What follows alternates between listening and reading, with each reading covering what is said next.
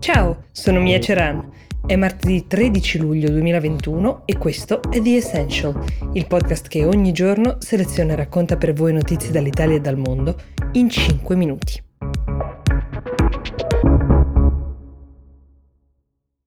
La gara al turismo spaziale è aperta. Abbiamo saputo che ci stanno lavorando sia Elon Musk con la sua SpaceX che Jeff Bezos, fondatore di Amazon,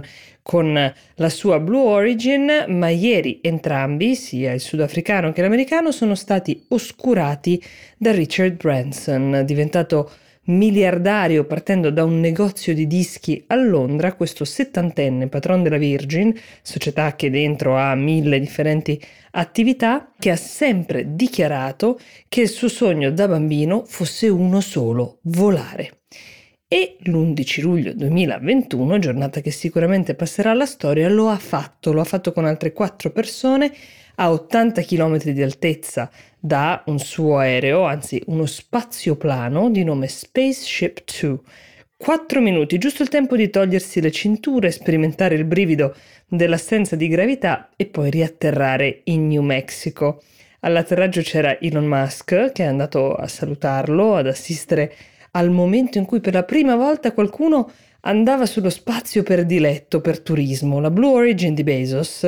che pure ha fatto gli auguri al competitor via social formalmente, sarà la seconda società a portare nello spazio dei cittadini comuni, ecco, per uh, turismo, anche se loro ci tengono a dire che saranno i primi il prossimo 22 luglio, quando questo accadrà, a portare un turista nel vero spazio, che non è a 80 km dove è arrivato Branson, bensì a 100 km dalla Terra, questo secondo l'Agenzia federale per l'aviazione degli Stati Uniti. Insomma, è già partita la gara chi offre il miglior servizio, un servizio piuttosto caro per ora perché alcuni biglietti sono già stati venduti a partire da 250 mila dollari l'uno, si arriva anche al milione. Sicuramente nel tempo, per renderlo più accessibile, i prezzi caleranno, ma sarebbe un errore pensare che l'unica applicazione di questo servizio di viaggi spaziali privati sia un turismo che coinvolge solo i super ricchi, perché esistono invece già degli accordi con scienziati di diversi paesi per poter viaggiare nello spazio e condurre esperimenti scientifici in condizioni di microgravità. In particolare i prossimi passeggeri della Spaceship 2 di Branson saranno proprio scienziati italiani che hanno stipulato un accordo con l'aeronautica militare e eh, dei ricercatori del CNR, l'accordo risale al 2019, per avere questo passaggio nello spazio da 7 minuti che però potrebbe farli tornare con molte più informazioni.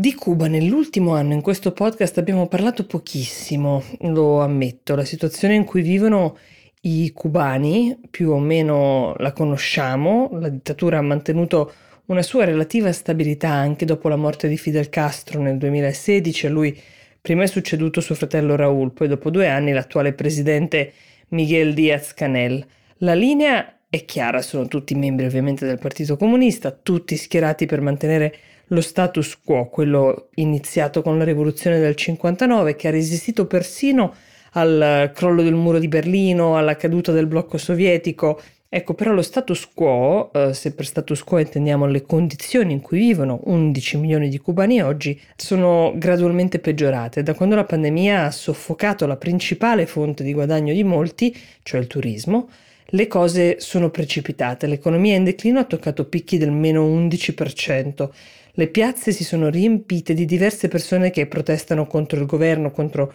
la mancanza di democrazia, contro uno Stato che controlla tutto, ma anche contro la fame. Le proteste degli ultimi giorni sono partite da una piccola città a sud di Cuba e sono particolarmente significative perché la gente è scesa in piazza a volto scoperto, senza paura di farsi riconoscere o identificare in un paese in cui protestare contro il governo può portarti in carcere. Anche la musica che si ascolta sull'isola parla di questo momento molto particolare di, di Cuba. Um, la connessione ovviamente scarseggia, però la gente si ingegna per poter scaricare musica, usare i social, parla di questo cambiamento. In cima alle classifiche non ufficiali ad accompagnare le proteste di strada c'è questo pezzo, è un pezzo reggaeton chiamato Patria y Vida, il cui titolo gioca sostanzialmente su uno slogan che fu di Fidel, che era Patria o Muerte come a dire, non abbiamo più bisogno di scegliere tra patria o morte, ma vogliamo inneggiare alla patria e alla vita.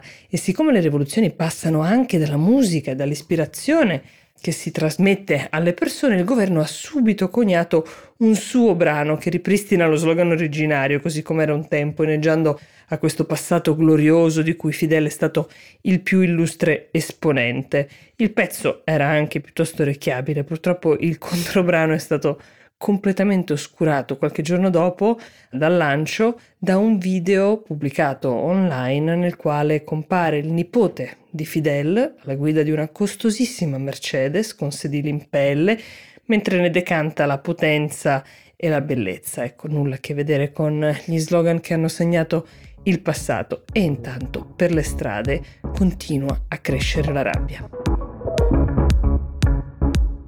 The Essential per oggi si ferma qui, io vi do appuntamento a domani. Buona giornata.